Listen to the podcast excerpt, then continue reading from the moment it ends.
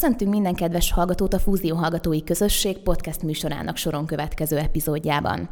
Mai vendégünk Sándor Barnabás, okleveles biztonságtechnikai mérnök, minősített etikus hacker, egyetemi kutató, az Okosítsa Otthonát nevű okos otthon tervező és kivitelező vállalkozás alapító tulajdonosa. Köszönjük, hogy elfogadtad a meghívásunkat.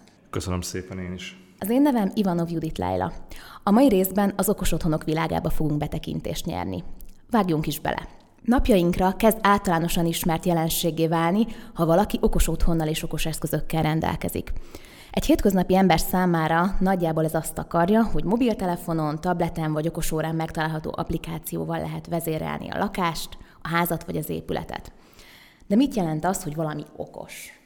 Hát igen, az, okos kérdés, ez, ez egy nagyon szuper marketing megnevezés mondhatnánk, hogy egy buzzword, aki esetleg ezt nem ismerni, ez egy olyan kifejezés, amit, amit nagyon jól rá lehet húzni különféle megoldásokra, mint például a big data, vagy mint most jelen esetben az okos smart, és nagyon jól eladható. Ettől függetlenül az, hogy mitől okos egy, egy lokás vagy egy ház, azt tudjuk mondani, hogy vezérelhető valamilyen szinten okostelefonról, vagy okosóráról, illetve akár bizonyos döntéseket is tud helyettünk végezni, akár mondjuk az időjárás függvényében, vagy a mi GPS pozíciónk alapján. Tehát lényegében ezt épületautomatizálásnak hívjuk, amely közel száz éves tudomány, tehát ez sem egy, egy viszonylag új keletű dolog, csak, csak ugye ezt ipari épületeknél kezdték meg magát az automatizációt, és ez jött át most így úgymond okos, okos otthon néven a köztudatba. Az okosított eszközökkel felszerelt otthonok többnyire költségesebbek elsőre, mint azok, amelyek nem rendelkeznek ilyen jellegű technológiával. Miben különbözik egy lakás, ház vagy egy épület az okosított verziótól, illetve az idő előre haladtával megtérül-e a ráfordított összeg? Hát ez a megtérül-e, ez egy valóban érdekes kérdés, főleg attól függ, hogy milyen kontextusban nézzük, hiszen hogyha most először az okos otthonokról beszélünk, ugye itt nem feltétlenül számítható egy megtérülés, hiszen ezt mi a kényelmünkért, a mi egyszerűbb életünkért, illetve bizonyos szempontból energiahatékonyság miatt szeretnénk okosítani. Ugye alapvetően miben különbözik? Ahogy korábban említettem, itt épületautomatizálásról beszélünk, tehát például redőnyök vezérlése, világító testeknek a vezérlése, a HIFI rendszernek, vagy valamilyen kerti eszköznek, fűnyírónak a, vezérlése, vagy akár legyen egy hűtő-fűtő rendszernek ugye az okosítása. Tehát itt a, a különbség az az, hogy különféle IT, informatikai eszközöket, szenzorokat, érzékelőket, illetve beavatkozó mechanikai eszközöket szerelünk a meglévő otthonba, vagy természetesen új építés esetén ezt együtt tervezve kerül ez beépítésre. Az, hogy rá, megtérül-e a ráfordított összeg, ugye például, hogyha szeretnénk optimalizálni a, a fűtést a házban, tehát mondjuk van egy, nem tudom, egy, egy kétszintes családi ház, mondjuk legyen 5-6 szobával, és nincsen megfelelően megtervezve, kialakítva a fűtőrendszer, akkor például okosítható úgy, hogy csak az adott szobában, ahol tartózkodunk, ott kapcsoljon be. Ugye értem szerint ezt egy most is egy radiátor szeleppel megoldható, viszont ez például előre programozottan, vagy felmérve azt, hogy van a mozgás a szobában optimalizálni lehet, illetve például biztonságtechnikai szempontból kiváló lehet, hogyha mondjuk vízkárokat szeretnénk megelőzni, akkor mondjuk a fürdőszobába vagy konyhába el lehet helyezni különféle vízérzékelőket, és hogyha mondjuk egy csőtörést érzékelnek, akkor ugye le tudják zárni a központi víz ellátó szelepet, és akkor így mondjuk tudunk spórolni kvázi a, a vízkáron, tehát mondjuk így mondható, hogy megtérül. De például napelemrendszerrel is kombinálható, ugye az pedig megújuló energiaforrásként viszonylag középtávon megtérülő tud lenni. Ahogyan a vállalkozásod weboldalán is szerepel, az általatok nyújtott szolgáltatások és telepített rendszerek működése okos, kényelmes, energiatakarékos, Környezettudatos és biztonságos. Szeretném, ha végigmennénk minden egyes jelzőn, és kifejtenéd pontokra szedve részletesen, hogy mitől lesz egy okos otthon. Kényelmes, energiatakarékos, környezettudatos. A biztonságra pedig majd külön kitérünk. Kezdjük akkor elsőre azzal, hogy mitől lesz egy okos otthon kényelmes. Hát ugye alapvetően a, a kényelem az, az mindenki számára relatív, tehát ö, például számomra attól kényelmes, hogy okos otthon, hogy, ö, hogy a redőnyt ö, nem nekem kell felhúzni, ezt akár egy gombnyomás a telefonon, vagy egy ö, időszakhoz állítva, vagy például egy, egy fényérzékelővel, ugye napkelténél felhúzza saját magától a ház, vagy például, hogyha este éjszaka kimegyek a mosdóba, akkor nem teljes fényerőn kapcsolódik végig a, a, a, a fény a, a lakásban, illetve a, a mosdóban, hanem mondjuk egy kicsit csökkentett fényerővel, így, így nem veri ki az álmot a szememből, tehát ez is egy kényelmi funkció, vagy például beszélhetünk ugye fűtési rendszernél, hogyha nekem van esetleg egy, egy, egy nyaralóm, egy vikendházam, akkor mondjuk mielőtt lemegyek télen, elindítom a fűtést otthonról egy-két nappal előtte, és mire leérek befűt, vagy ugyanez nyáron, hogyha klímával van felszerelve, akkor ugye lehűti az adott épületet, mielőtt odaérek. A következő pont az, hogy energiatakarékos. Mitől lesz egy ilyen okos otthon energiatakarékos? Energiatakarékosságot azt gondolom, hogy itt korábban a, a hűtés-fűtésről már beszéltünk, de akkor ezt egészítsük ki mondjuk az elektromos résszel, tehát mondjuk a világítással. Biztos, hogy mindenkivel előfordult már, hogy elfelejtette lekapcsolni az izzó, a, a lámpákat otthon, vagy, vagy áramtalanítani, nem tudom, a vasalót, vagy, vagy bármilyen ilyen eszközt itt gyakorlatilag lehet fogyasztást is mérni ezekkel az okos eszközökkel, tehát itt el kell képzelni például egy okos konnektort, ami lehet a falba épített, vagy akár olyan, mint egy, egy, egy elosztó, hogy abba csatlakoztatom az eszközöket, akkor méri a fogyasztást, és hogyha mondjuk valami nem optimális, mert én beállíthatom azt, hogy milyen fogyasztást szeretnék figyelni, akkor akár figyelmeztet engem, vagy távolról meg tudom nézni, hogy hú, égve maradt a lámpa, akkor ezt le tudom távolról kapcsolni, tehát ö, ilyen jellegű ö, energiahatékonyság, energiatakarékosságra tudunk kitérni. Fenntarthatósági szempontból mennyire számít környezettudatosnak egy okos rendszerrel ellátott és okos eszközökkel felszerelt ingatlan? Hát alapvetően a, a környezettudatosság is egy olyan kérdés, ami, ami szerintem talán egy hosszabb beszélgetést is megérhetne, viszont én azt gondolom, hogy környezettudatossági szempontból visszacsatolva az energiahatékonyságra, hogyha megfelelően tudunk alacsonyabb energiaszinten, alacsonyabb fogyasztást elérni, akár az elektromos áramban, akár a, gázfogyasztás, vagy beszéljünk például a, a központi távhőről, vagy a vízfogyasztásról, akkor idővel ugye környezettudatosabbá is tudunk válni, hiszen nem biztos, hogy jó nekünk, hogy több száz litert elzuhanyzunk, vagy elfürdünk a kádba, és mind ezt lehet mérni. Ugye a vízórán kívül természetesen, de ezt okos módon is, digitálisan is meg tudjuk figyelni. Ugye itt a környezetudatosság szempontjából felmerül az a kérdés, hogy ezek az eszközök ugye elavulnak. Igazából igen, tehát az informatika egy, egy viszonylag olyan iparág, ami nagy mennyiségű hulladékot termel, viszont éppen ezért fontos az, hogy milyen eszközt választunk ki, milyen élettartamra. Például itt jön képbe az, hogy nem feltétlenül jó, hogyha Kínából származó néhány dolláros eszközt vásárolunk. Egyrészt a biztonság, de erről később is lesz szó, másrészt pedig azért, mert ugye a minőségbiztosítás nem feltétlenül olyan, amit mondjuk itt Európában szeretnénk, és hogyha meghibásodik, akkor nem fogják kicserélni, nem lesz cserealkatrész, gyakorlatilag kidobhatjuk a kukába, az pedig ugye nem teljesen környezetudatos. Említettem ugye korábban, hogy a biztonság kérdésére külön kitérünk. Ez egy kiemelt szempont, ugyanis az internet alapú világban nem elkerülhetetlen a rossz indulatú hackerek támadása. Hogyan lehet az okos otthonainkat megvédeni egy esetleges kibertámadástól és, az, és ezzel összefüggésben egyéb bűncselekményektől? Igen, tehát a kibertámadások egyre széles körülben manapság szinte bárhol lehet hallani, olvasni róluk. Például most itt a felvétel előtt is olvastam egy, egy nagyon érdekes újfajta támadási módról, de kezdjük az elején. Tehát alapvetően, mivel ezek informatikai eszközök, ezért informatikai oldalról kell őket megközelíteni.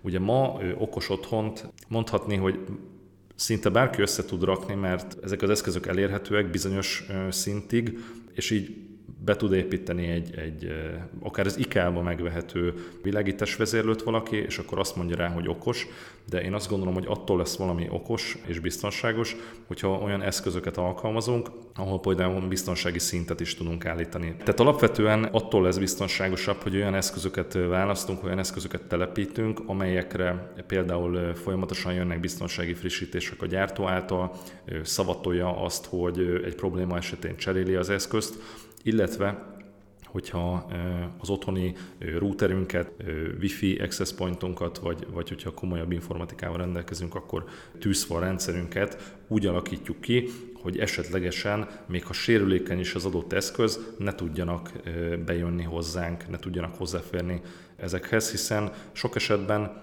személyes adatokat is tárolunk, hiszen hogyha egy szenzor ugye gyűjti rólunk azt, hogy mondjuk mikor vagyunk otthon, mikor megyünk el, akkor ugye ez egy későbbi támadásra is okot adhat, például egy fizikai betörésre, behatolásra, illetve például, hogyha van egy otthoni hálózati adattárolónk, mert mondjuk nem a felhőbe tároljuk az adatainkat, akkor ugye ahhoz is hozzáférnek. Hogyha valamilyen eszközön keresztül behatolnak hozzánk a hackerek, ugye ott különféle szenzorok által gyűjtött adatokhoz hozzáférnek, illetve akár, hogy hozzáférhetnek a hálózati adattárolónkon tárolt anyagainkhoz, tehát mondjuk képek, videók, dokumentumok, biztos, hogy mindenki lefotózta már a személyigazolványát, és ugye ennek a dark webben nagyon nagy piaca van. Tehát például az ilyen megszemélyesített támadások, személyiséglopásos támadásoknak gyakorlatilag most nem azt mondom, hogy bárki, de, de pár száz euróért már lehet venni személyigazolványt a Dark Web-en, és ezeket mind-mind úgy árulják, hogy ilyen ellopott adatokból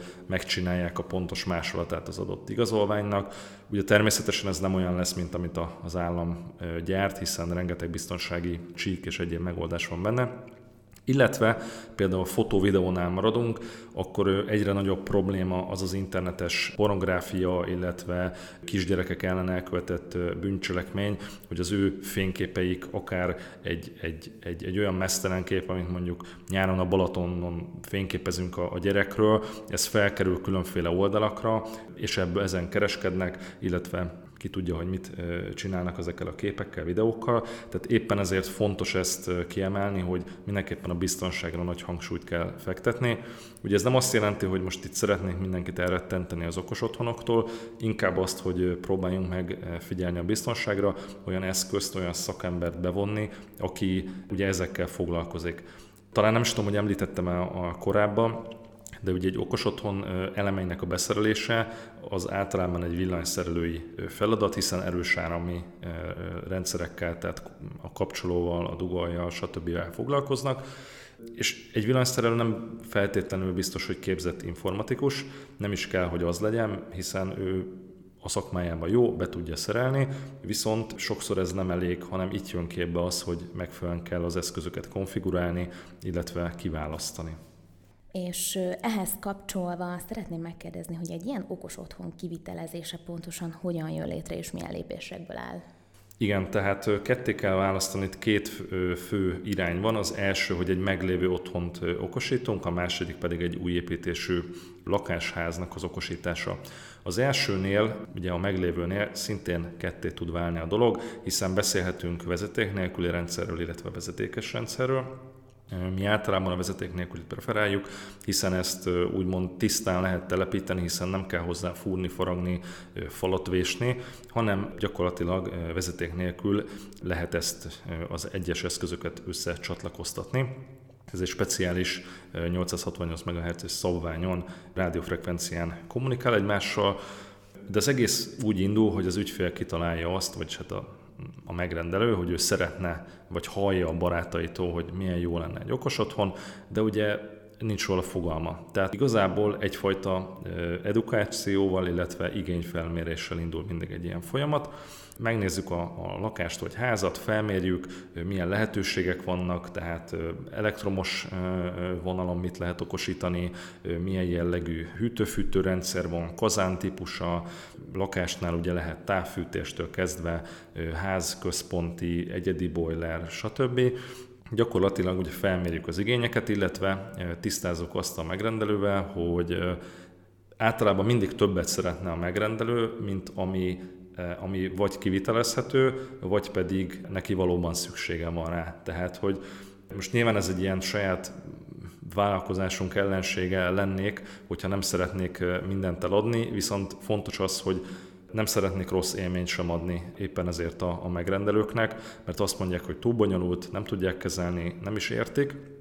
Tehát amikor ezeken túl vagyunk, utána jön egy, hogy az eszközbeszerzés, helyszíni telepítés, programozás, hiszen ugye itt meg kell tanítani a rendszert, hogy hogyan működjön, mit csináljon, illetve ugye az ügyfelnek a, az oktatása annak érdekében, hogy ezt hogyan tudja kezelni.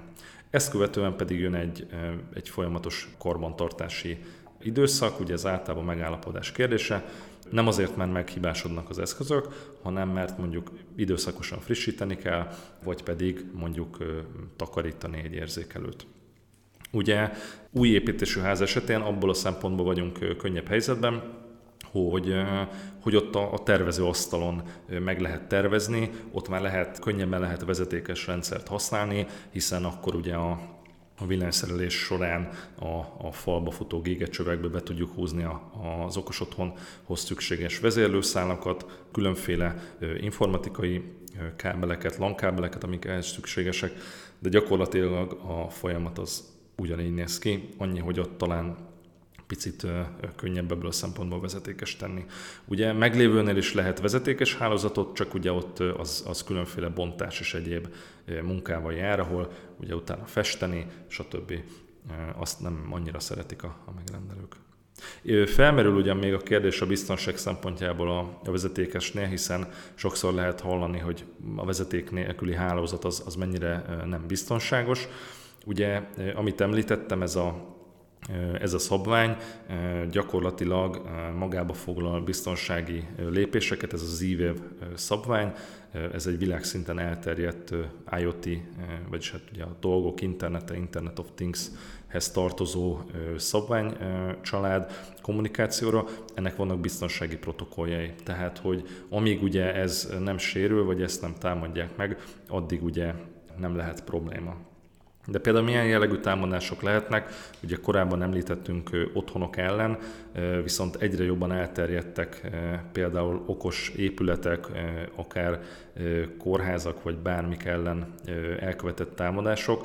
Van egy úgynevezett RIOT, ez az RIOT támadás, ahol az IoT eszközöket kihasználva egy ransomware-t, egy zsaroló vírust terjesztenek el az ottani hálózaton, ami például leállíthat rendszereket, vagy például egy sérülékeny kamerán keresztül be lehet jutni a, mondjuk egy épület vagy egy irodának a, a, a számítógépeire, szervereire, tehát éppen ezért fontos ez az IoT-nek a biztonsága, védelme. Nagyon úgy tűnik egyébként, hogy ez lesz a jövő, és a későbbiekben nem csak okos otthonok fognak létezni, hanem elterjedésük által már egész okos városok is. Hogyan állnak ezzel kapcsolatban a jelenlegi fejlesztések, és véleményed szerint mi várható a jövőben az okosvárosok tekintetében? Hát okosvárosok tekintetében egyre, egyre nagyobb a fejlődés világszerte, Budapesten is, illetve Magyarországon is találhatóak már ilyen kezdeményezések. Tehát például az okos közlekedésnek egy része, ami, ami budapesti közlekedésben megtalálható alkalmazás, amin követhetőek a járművek, most már jegyet is lehet, meg bérletet vásárolni. Tehát ugye alapvetően az okosváros ez egy ökoszisztéma, ahol az emberek is részt vesznek benne, a járművek is, a közigazgatástól kezdve gyakorlatilag mindenki, minden szervezet, aki ott él és dolgozik. Tehát ennek az elterjedése ez, ez, ez folyamatos, különböző nagyvárosokban, tehát akár Barcelonában vagy, vagy Dubajban is megtalálható külföldön ilyen. Ugye az okosvárosokon belül okos épületek is megtalálhatóak, közlekedés. Ugye például hogyha az autók összhangban vannak egymással, a közlekedési lámpák összhangban vannak egymással, illetve a, tehát a tömegközlekedés is összhangban van, akkor, akkor akár mérsékelhetőek a dugók, a környezetszennyezés, illetve például Budapesten vannak olyan kerületek már, ahol, ahol megtalálhatóak okos padok, amik, amikben mondjuk napelemen tudom tölteni a telefonomat, illetve információk vannak elhelyezve, például parkok, ahol eh, az adott fákon található egy QR kód, és egy adott bázisban össze van gyűjtve, hogy az adott fa az milyen típusú, mióta van ott, hogy esetleg problémát észlel, akkor, akkor be lehet jelenteni az önkormányzatnál, vagy például a Zarágerszegen található ö, ö, okos ö, pálya, okos tesztpálya, tehát gyakorlatilag ez folyamatos, és, és én azt gondolom, hogy nem hogy a jövő, de már szinte a jelenben megtalálható ez a, ez az okosváros dolog. Tehát például én is ebben a témában kutatok, és a, a doktorimat e, ebben a témában írom, és azt gondolom, hogy ez, ez egy nagyon, nagyon jó dolog. Természetesen ehhez kell egy, egy, egy olyan érettség az emberek részéről, hogy ezt, ezt értsék, a mindennapjaikba be tudják implementálni, illetve hogy, hogy előbb-utóbb megszeressék. Az Európai Unió és Magyarország szempontjából is kiemelt fontosságú a fenntarthatóság, a környezetvédelem és az ezekkel összefüggő innovatív technológiai fejlesztések. Hogyan kapcsolódik be az okos otthonok világa az Európai Unió fejlesztési forrásaihoz, és miként támogatja a magyar állam ugyanezen cél megvalósítását? Gondolok itt az otthonfelújítási támogatásra például. Igen, tehát ugye nem régiben megjelent egy másfél éve megjelent otthonfelújítási támogatásnak vannak olyan pontjai, amik alá ö, akár be is tehetőek az elemek, tehát például a ö, kapcsolók, ö, konnektorok felújítási pont, ugye a, a kiírás szerint, ez alá akár az, az okosítás ö, ö, is behúzható, de ugyanígy például a a hűtőfűtő rendszereknek a, a korszerűsítése. Tehát például, hogyha egy, egy családi házról beszélünk, ott, hogyha korszerűsítem a kazánt, akkor például betehetünk olyan kazánt, de ugye én nem vagyok gépész, ami vezérelhető például okosan is, vagy például ugye a, a, ott a különböző keringető szivattyúk, padlófűtéshez tartozó elemek is vezérelhetőek, illetve Ugye az energia hatékonyság, megújuló energia kapcsán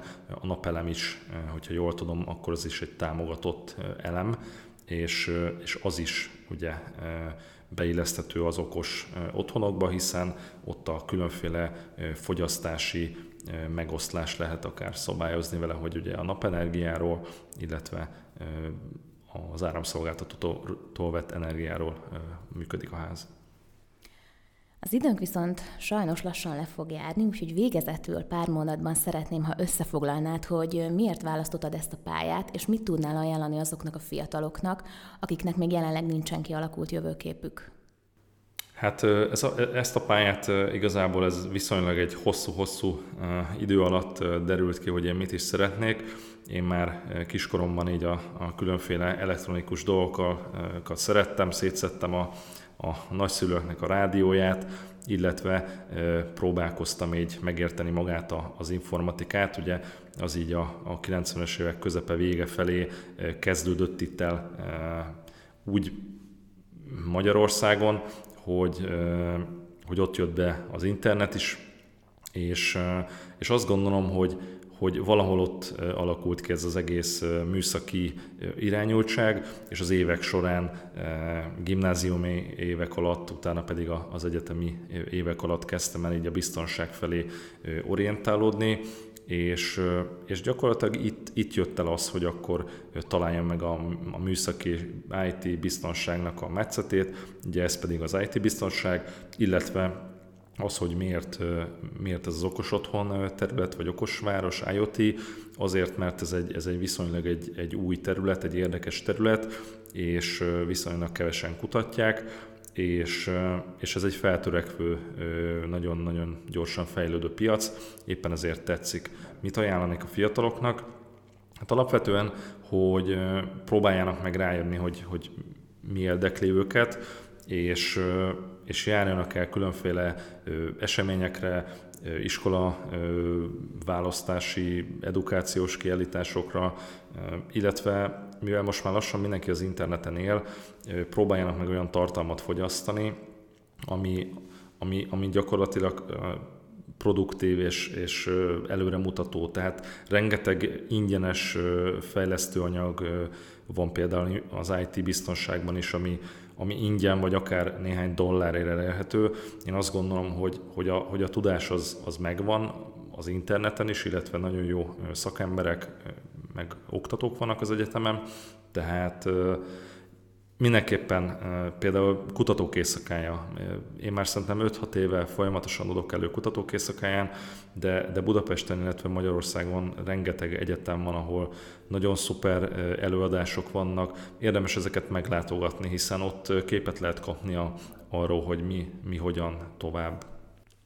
Köszönöm szépen, illetve azt is Barnabás, hogy elfogadtad a meghívásunkat. Én is köszönöm szépen, hogy itt lehettem. Nektek pedig köszönjük, hogy velünk tartottatok. Sziasztok!